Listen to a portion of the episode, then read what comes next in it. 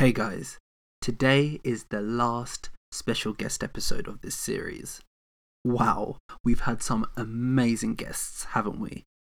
Today we have someone just as special.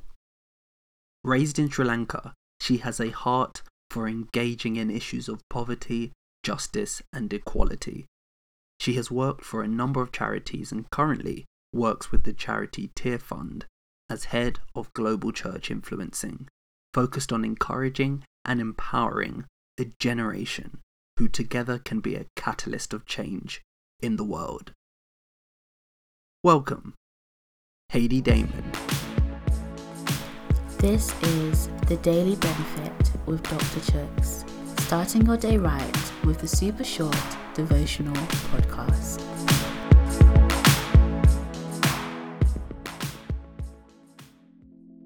I started the year with a verse from A Blessing by Paul Field, in which he says the following Be righteous, speak truthfully in a world of greed and lies.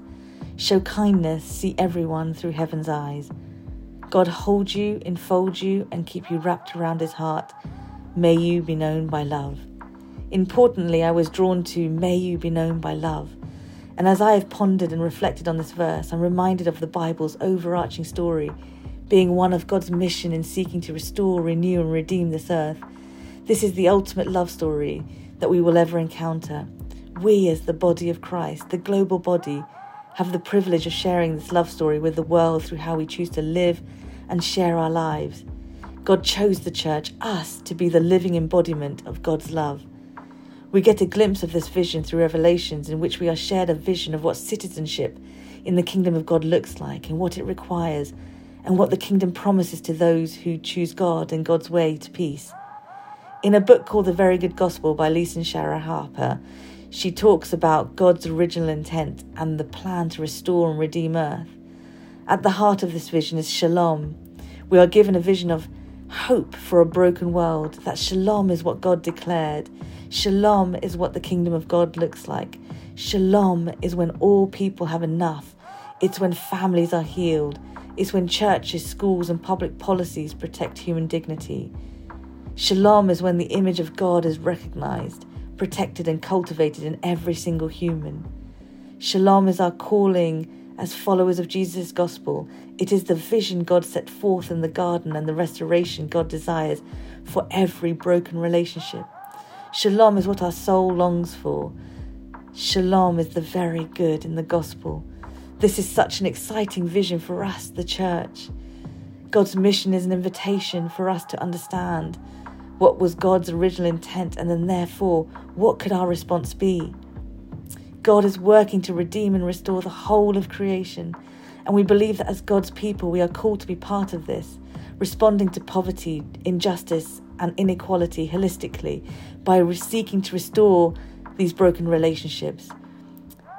God is working to restore these broken relationships by responding holistically to people's needs, including economically, emotionally, spiritually, and even physical ones. The church, as the body of Christ, has a vital and distinctive role in, to play in fulfilling this mission. This, this approach puts the, heart, the church at the heart of the response. We see the church as a vital actor in tackling poverty and seeing incredible transformation within communities around the world. It says in Micah 6 8, but he's already made it plain how to live, what to do, what God is looking for in men and women. It's quite simple. Do what is fair and just to your neighbour. Be compassionate and loyal in your love. And don't take yourself too seriously. Take God seriously. So I come back to the thought about what it means to be known by love in 2021 and consider my part in the restoration and renewal of this world. So I leave you with this Franciscan blessing. May God bless you with a restless discomfort about easy answers, half truths, and superficial relationships, so that you may seek truth boldly and love deep within your heart. May God bless you with a holy anger at injustice, oppression, and exploitation of people, so that you may tirelessly work for justice, freedom, and peace among all people.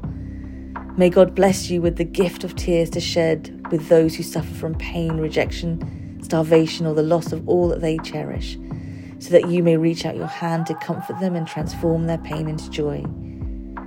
May God bless you with enough foolishness to believe that you really can make a difference in this world, so that you are able, with God's grace, to do what others claim.